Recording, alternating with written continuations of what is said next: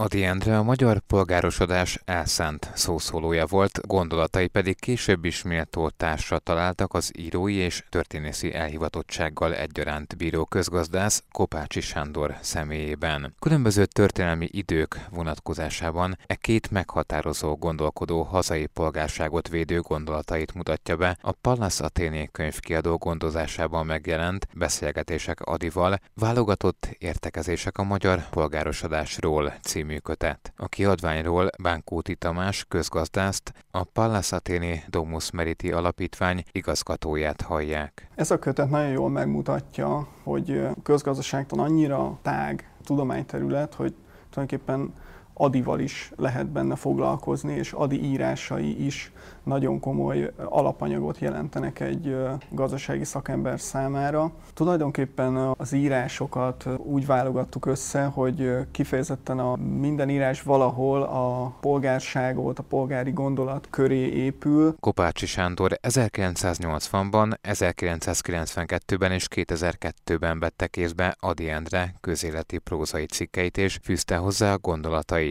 A nagy magyar sorskérdésekről szóló írásokból két könyv készült, 1992-ben a beszélgetések Adival, majd tíz évvel később a beszélgetések Adival Nagyváradon.